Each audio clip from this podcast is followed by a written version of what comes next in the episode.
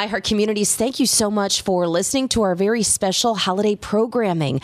I'm Renee DiNino, and I'm very, very excited to have in here our partners in the community from Trantolo and Trantolo, the president of Trantolo and Trantolo, Keith. Thank you so much for being here. Thank you for having me, Renee. I appreciate it. Thank you to you and your family and team for being partners in the community with us. We appreciate your support. It's our honor to do so, Renee. Yeah, and we've got a lot of great community events happening towards the end of the year and into 2022. So you're going to be hearing and seeing a lot from Keith and uh, everyone at Trantolo and Trantolo. So I am very excited about that to bring us important programs like the one we're going to talk about today. What can happen to you if you're caught driving under the influence? And we're going to talk a little bit about what the influence could be. And then also, if you're a victim, uh, what are your options and steps for protection? So, with that, I am super excited to welcome from Connecticut State Police Trooper First Class Pedro Muniz and Trooper First Class Sarah Salerno. Thank you both so much for being here today. Thank, Thank you, for, for having us. us. Oh, I love it in unison. you know, you all have uh, been a part of my program now pretty pretty heavily for the past couple of years, especially through the pandemic, getting out great information. And this is something you all are too well aware of, and that are the stats of what driving under the influence means here in Connecticut. I do unfortunately think though when people hear stats, it's almost like that orange alert. You know, you hear the numbers, you know, the news will recap over a holiday weekend or, you know, we're heading into the holidays now. Don't drink and drive. Don't drive while buzzed. Don't drive while you're distracted and you hear the numbers, but I feel like it's almost in the background sometimes when people at home aren't affected by that. Right. Um, what can you remind our audience about? Uh, and maybe uh, Trooper Selena will go with you first. Some stats uh, in, in, past holidays as, as we're leading up to the, to these now. Well, we had a little bit of a gap in 2020 because of the pandemic. Yeah. So it changed a lot of our driving stats just because the volume of traffic had changed. Back in 2019, Connecticut Connecticut State Police, and I can only speak for Connecticut State Police. We don't have the statistics for each individual municipal department. But in 2019, Connecticut State Police investigated 1,902 suspected DUI incidents. And then in 2020, we saw a little bit of a shift. It was 1,443 suspected incidents of DUI, OUI being operating right, under the influence. And then so far in 2021, we already have 1,796 oh, incidents dear. of suspected DUI, OUI, and that's of December as of December 6th. And we are recording this program to let everyone know on December 8th, and we're planning on putting this on all of our social media platforms, running this interview multiple times, just because we want to make sure people are well aware of what could potentially be facing them if they are caught driving under the influence. And then we'll get into all of the the other things things that are associated with that. But does that concern you as we're headed towards, you know, the, the Christmas holidays, the New Year holidays? I mean, that's that's a lot of, of, of people driving under the influence. It, it's quite the volume in the state of Connecticut, and we very much appreciate the opportunity to get out in front of it this year. So thank you so much for having us here, because I'm hoping that people hearing this are going to recognize that they're hearing the stats in advance of the end of the year when we typically report them. So this is an opportunity to really raise awareness about the issue in the state. Trooper Muniz, is it different now that with the legalization of marijuana in the state of Connecticut? And I don't, I haven't followed all those stats, but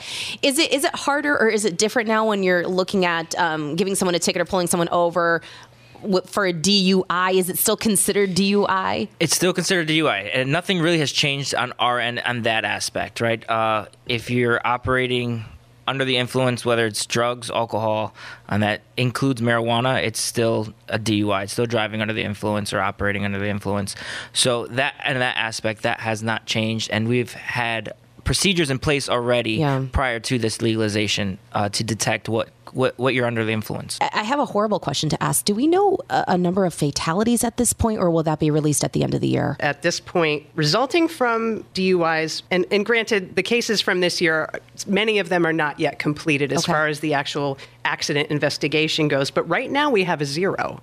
Oh my goodness! So right now That's we wonderful. have zero that ha- zero fatal accidents in the state of Connecticut, which have been proven to be the result of DUI, OUI. And that, that's actually very encouraging. And I'm just hoping that we can maintain that through the end of the year because that would be wonderful to see that we got through the year without any DUI fatalities in the state of Connecticut. All right, let's all touch wood here in this studio right now, a little bit here, because, you know, if, if there is a silver lining, I guess that would be it. And before we go any further with our troopers, I do want to bring in Keith Trantolo because you see people after the, the tickets have been given or after the events have happened, and that's where you come into action. Um, I'd like to talk about what happens on the victim side. What should someone be prepared for, or what can they mentally think about now in advance of, of a possibility of a crash? Because I, I know we go into shock and sometimes we don't take pictures or we don't get information. What can victims do to help protect themselves? Well, in a lot of instances, I'll, I'll have clients come in, um, you know, and they're they're having an interaction with the person who may have struck them or been involved in an accident with them prior to the arrival of the police. Um, so they may get some intuitive, um, be you know, reaction based on their interaction with that driver that they are not sober. Right. And, you know, a lot of times that'll be relayed to the troopers when they arrive on scene or the local police who arrive on scene.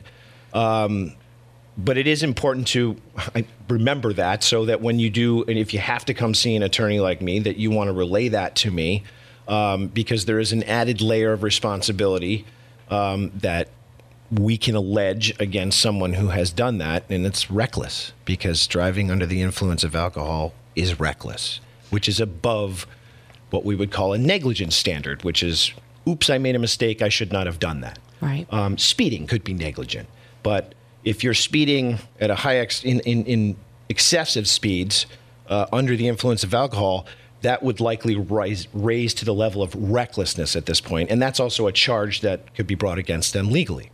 What kind of charges could someone face? And I know it's hard to to just generalize because every incident is is different. So we don't. We're just kind of talking about you know hypothetically at this point. But you know, uh, Trooper Muniz or, or if you could answer this, what are some of the charges someone could potentially face if they are pulled over with a DUI?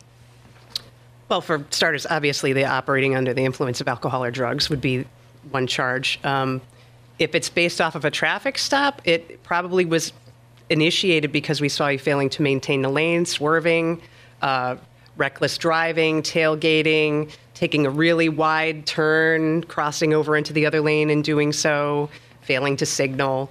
So usually there's a, a predicating motor vehicle violation, a moving violation, before we'll stop a car.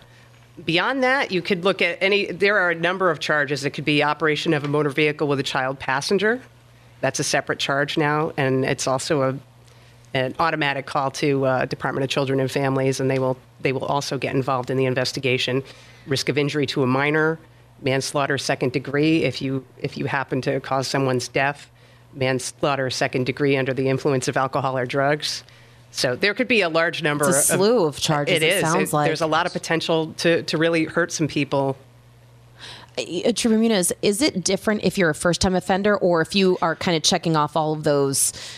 Incidents that Trooper Selena was just mentioning, is it is it different if you're a first time offender versus a second time, or it it there is a little bit of a difference sometimes, um, but it really depends on case by case. Yeah. Now, usually um, with first time offenders, now with the um, there's the interlocking? interlocking uh, mechanism that is Yeah. placed in the vehicle now. That's mandated for first offenders as well now. So you ha- if you are a first offender, there's you automatically have to get you get that uh, that machine in your in your vehicle. Keith, can we talk about that, please? The, the Yeah, let me just inter- yeah, yeah, absolutely. Not to cut you off, but let me just interject that um, that that interlocking device is one of the biggest, I think, deterrents that a lot of people uh, can can really listen up here uh, and pay attention to. So, what I also wanted to mention was that it doesn't matter uh, when a trooper pulls over an individual. They don't.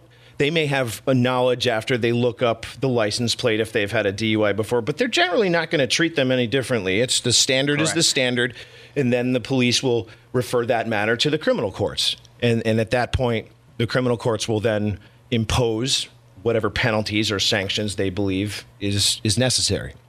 But the interlocking device is relatively new. Um, it's actually a breathalyzer that you have to have installed in your car at your expense, and you have to rent it monthly. Um, so somebody out there is making a nice penny making these things and leasing them uh, out to people who are mandated by the courts to place them in the vehicle. Now, what happens is, so every morning that you would get, then get up and go to work, you have to blow into this interlocking ignition device. And if it detects even a hint of alcohol, your vehicle will not operate. It won't turn on. Um, in addition to that, that information, I believe, is sent to the appropriate authorities uh, who are then going to likely uh, charge you with a second offense of operating under the influence unless there is a reasonable explanation for why uh, the machine has detected alcohol. And that's just, Renee, every time you get in your car. So if you go to work, then you go to lunch, then you go back for the, to the rest of the day. Every time you turn the car on, uh, you, you, have to use it. And you were mentioning before we started our conversation today that even Scope or Listerine or any mouthwash products may, or anything that may contain alcohol in it, could. That's how sensitive the product is. Yeah, and, and for that reason, they they want to be able to detect any anybody trying to cover it up with gum or any other substance, but yes, there have been instances already, and I'm sure they're trying to recalibrate right, right. it appropriately. But there have been instances where people have you know, used uh, Listerine in the morning and gone out and. Well, hey, rather to be safe, safe than sorry, right? But let me ask a question going back prior to getting that interlocking device. Now, that obviously is going to be mandated by the court, but can you walk me through what happens when you when you make that arrest? When we make that traffic stop and you're suspected to be driving under the influence, uh, in our case, you get brought back to the barracks. We give you the test for the breathalyzer. Um, if you do, if that does come in over the limit, uh, 0.8 or 0.08, then uh, we actually see uh, take your license for 24 hours. Okay. So you're not allowed to drive for the next 24 hours. You actually have to get brought back in. You, you actually get, have to get brought back in uh, by somebody else. Okay. To actually come pick your license up physically. So initially, right off the bat, your your license is is taken physically for 24 hours. And then what happens after that? Do they impound the car too? I think for 48 hours after that, if you if you if it's the car you're using? Yeah, so uh, that and that is uh, that's also true as well. We do the vehicle does get towed. And then they have to pay the towing charges, charges, the, the storage charges just to go get their car. To, so you're going to lose your car for 48 hours automatically. Then you have to go pay all these fines to get the car for lack of a better get, term, out of jail. right. You got to get your car out. You got to come back get your license. Um, so yeah, there's a there's a lot of there's a lot of steps that have to be taken just even before going to court. You know, do you think uh, Trooper Salerno, if people were more aware of all of the mechanical steps behind the charges do you think they would be less likely to to drive under the influence because i never even thought about that so you have to pay and these are before any other charges are brought up against you and before the interlocking device right, right? and or even finding a lawyer right so so so trooper salerno what are some of the other things that people may not be aware of that are associated with you know getting pulled over besides maybe even having to tell your employer. You know, I mean, that, that's going to come out too. Absolutely. I think that there's a lack of understanding about how much this can impact your life if you do wind up being charged with DUI. And that's not to encourage somebody from, you know, attempting to flee a traffic stop or anything like that. If the state police are mistaken, about the situation, if it turns out that it's of a medical nature, if you're having a diabetic issue or you're hypoglycemic, some other medical issue, just allow us to do our job and evaluate you and you know let us make the determination that you need an ambulance as opposed to an arrest right. we do take that into account but this can have far-reaching effects in your life. I, I had a, a, DUI arrest last year, and um, it was an individual who drove for a living. That was a big part of his job, and he had to. He was actually in his employer's vehicle at the time of the oh, DUI, so he had to go and explain to his employers. He was, you know, dealing with the loss of his driver's license. Um, the per se proceedings through DMV did, in fact, suspend his license, so he wasn't able to drive anymore, and that was his livelihood. Yeah. And if you're a commercial driver, yes, it's yep. even worse. It's worse. Uh, they will. I. I don't. I have to be honest. I don't know what the suspension regulations mm-hmm. on that. I think you lose it for a commercial driver's license is a very sensitive matter, and if they catch anyone driving under the influence with a CDL, it's going to be suspended indefinitely. I would I would imagine.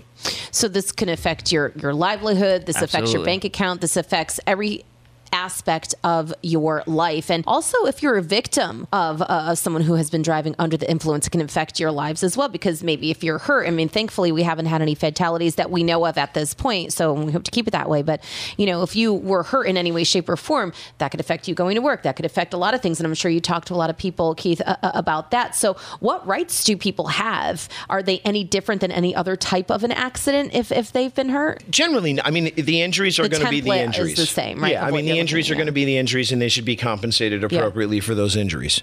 Um, I, I, think it goes to the nature of what happened in yeah. that accident. I think that uh, certainly alcohol exacerbates people's frustration, perhaps in a jury trial with why they might be here in a jury trial with someone who clearly uh, was under the influence of alcohol and, and caused an accident uh, that resulted in someone being injured.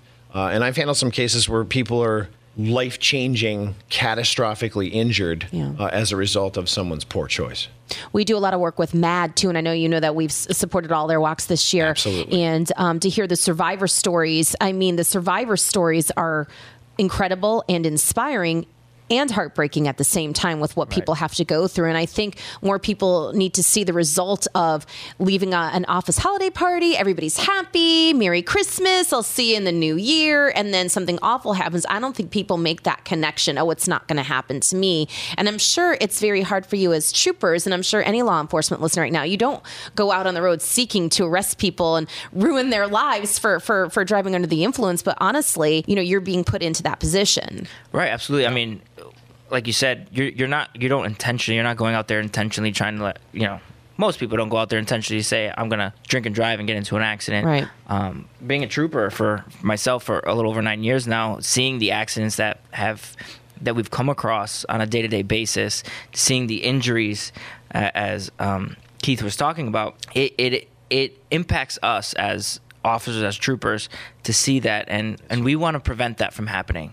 We've seen those stories firsthand um, from, the, like you said, from the MADD uh, program, and they it it, it really t- it, for a lot of us, it impacts us. It, it leaves a mark on us and we we want to prevent from that ha- prevent that from happening. Trooper Salerno, is there anything that we in the media can do to better get your messaging out because it's very complicated. There are many reasons uh, people are driving while distracted or under the influence. What can we do as media outlets to make your job easier? I think this is a, a fantastic forum that we have here today because uh, as you can tell, and I'm speaking to the audience right now, nothing good comes from operating under the influence.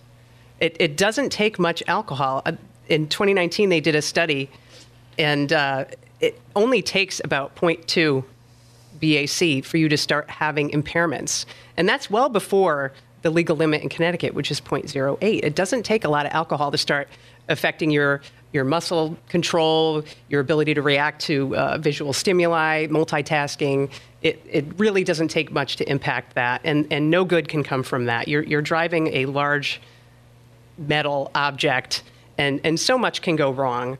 Um, I think putting the stats out there is great for people to understand what has happened in years past. And I, and I speak from personal experience. I used to be assigned to Troop G in Bridgeport on I 95, and around the holidays, we saw an astounding number of people who were really, you know, well thought of in the community, professionals, PhDs, school teachers, and their lives unfortunately we were impacted by a DUI arrest and it was sad to see because most of them were leaving holiday parties or family gatherings and that was when we encountered them. And it was just sad to see how much they were about to go through and we were grateful to take them off the road because our priority really is safety.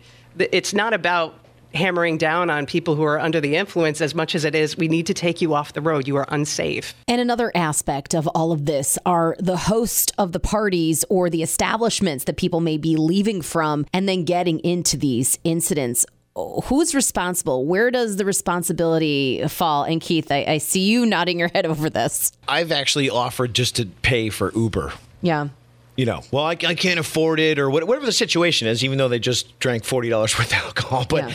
the point being is that I think the encouragement and the availability of, of, of not having to drive your car um, and really pre planning. Like, we're having a Christmas party. I've told all my employees, Uber there and then Uber home, and the right. company will take care of it. I'd rather do that than have anybody out there uh, even risking uh, being under the influence. As we were saying, 0.02 is all it takes. Um, I've worked with a bunch of, of expert toxicologists in the cases I've handled over the years, and but each alcoholic drink, and, and I'm not talking about the, uh, by the way, the triple IPA um, beers that are out there today, okay, guys? That's not what I'm talking about.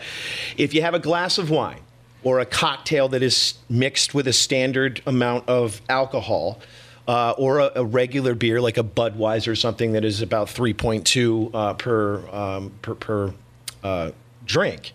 Um, each, so if you imbibe one of those in an hour, it's 0.02 into your system, meaning that's one drink. Yeah. So if you have, let's say, three drinks in an hour, you're about at 0.06 if you add 0.02, 0.02, 0.02. Okay. And in that hour, the body burns off about 0.02. So you're still about at 0.04. I wouldn't get behind the car if you, uh, behind the wheel of anything uh, if you've had three drinks in an hour. Just don't do it. Or wait three hours or two hours for that to burn off, what I generally do if I'm in a party is have, if I'm going to have alcohol, alcohol, water. Alcohol, water. Right, balance. Uh, it always gives you and something eat. to hold in your hand. Yeah, you got to yeah. eat something. And I don't want people to start doing math to figure out how to drive. Uh, don't worry, safe. I can't do math. It's I'm a DJ. just a matter of you have to recognize yeah.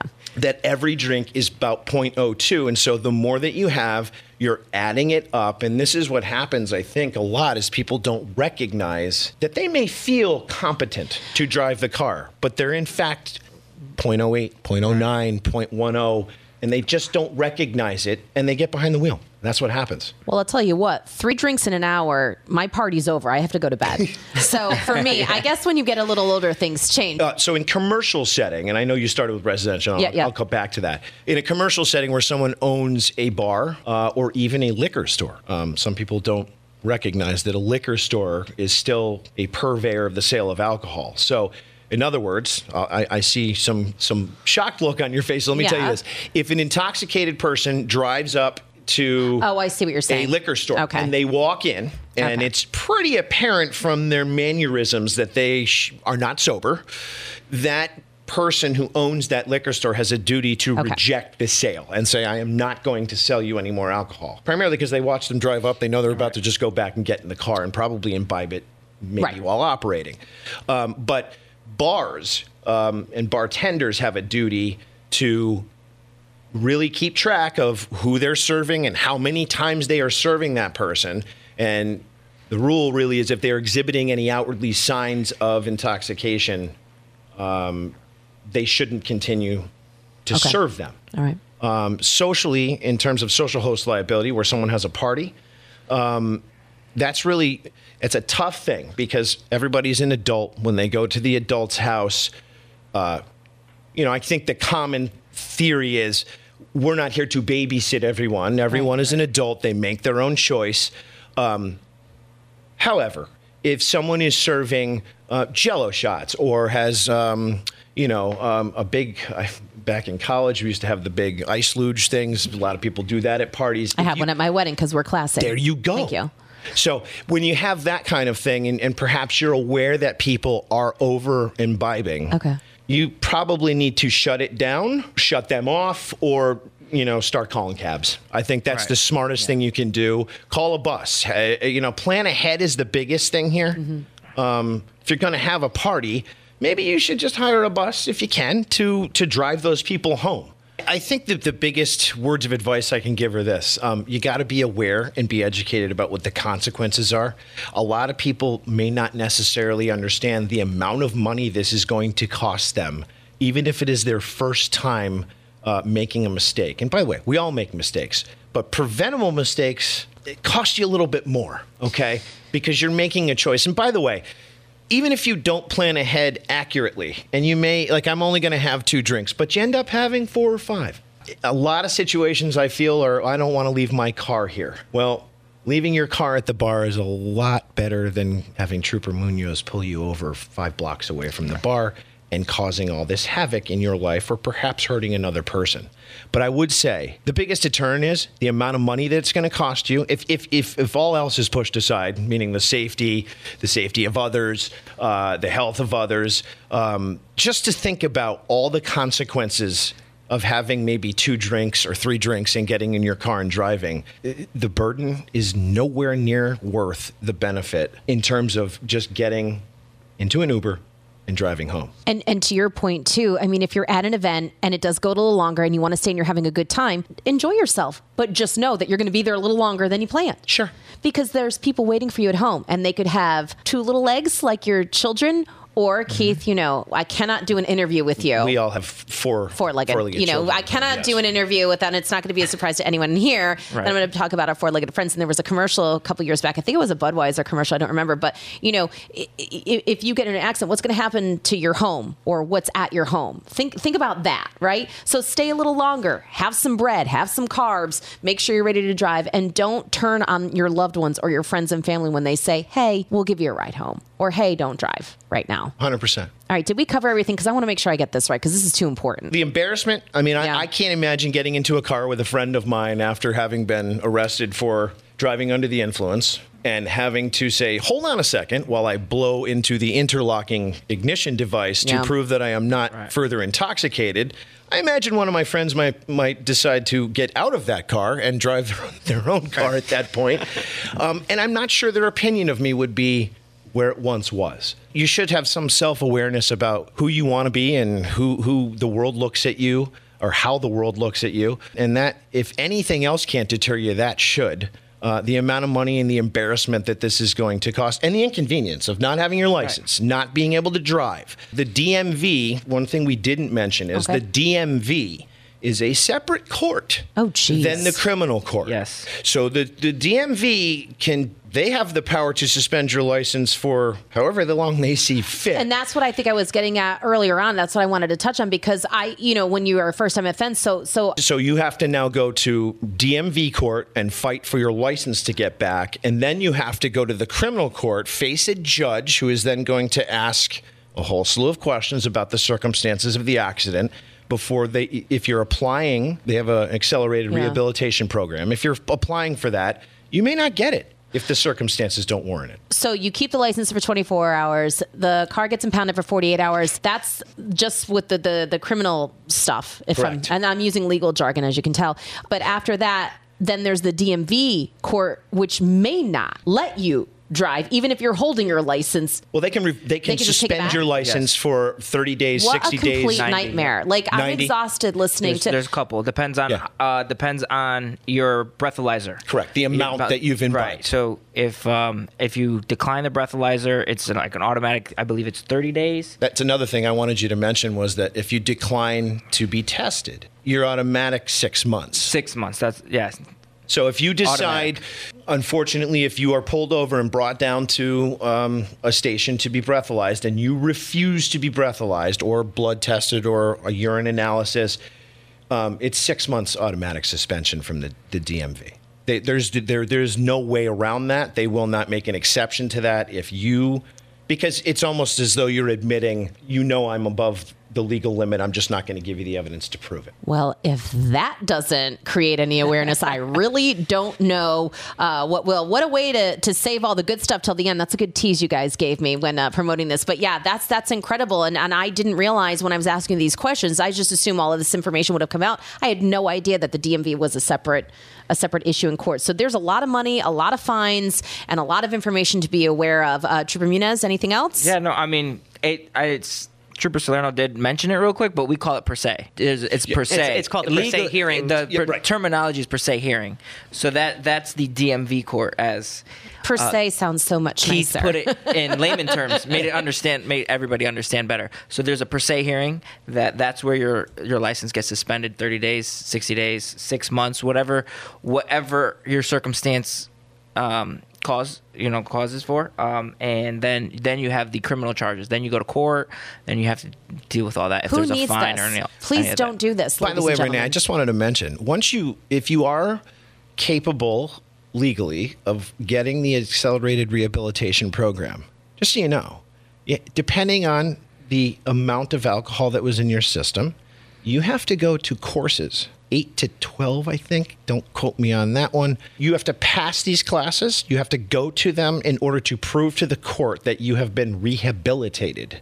So this just isn't you get to go home and sort of sit there and say, gee, I made a mistake. You're going to be reliving it eight times to 12 times throughout that next year. Um, and by the way, if you don't attend those classes, you, are out of the program and you will receive the maximum fine uh, from the courts.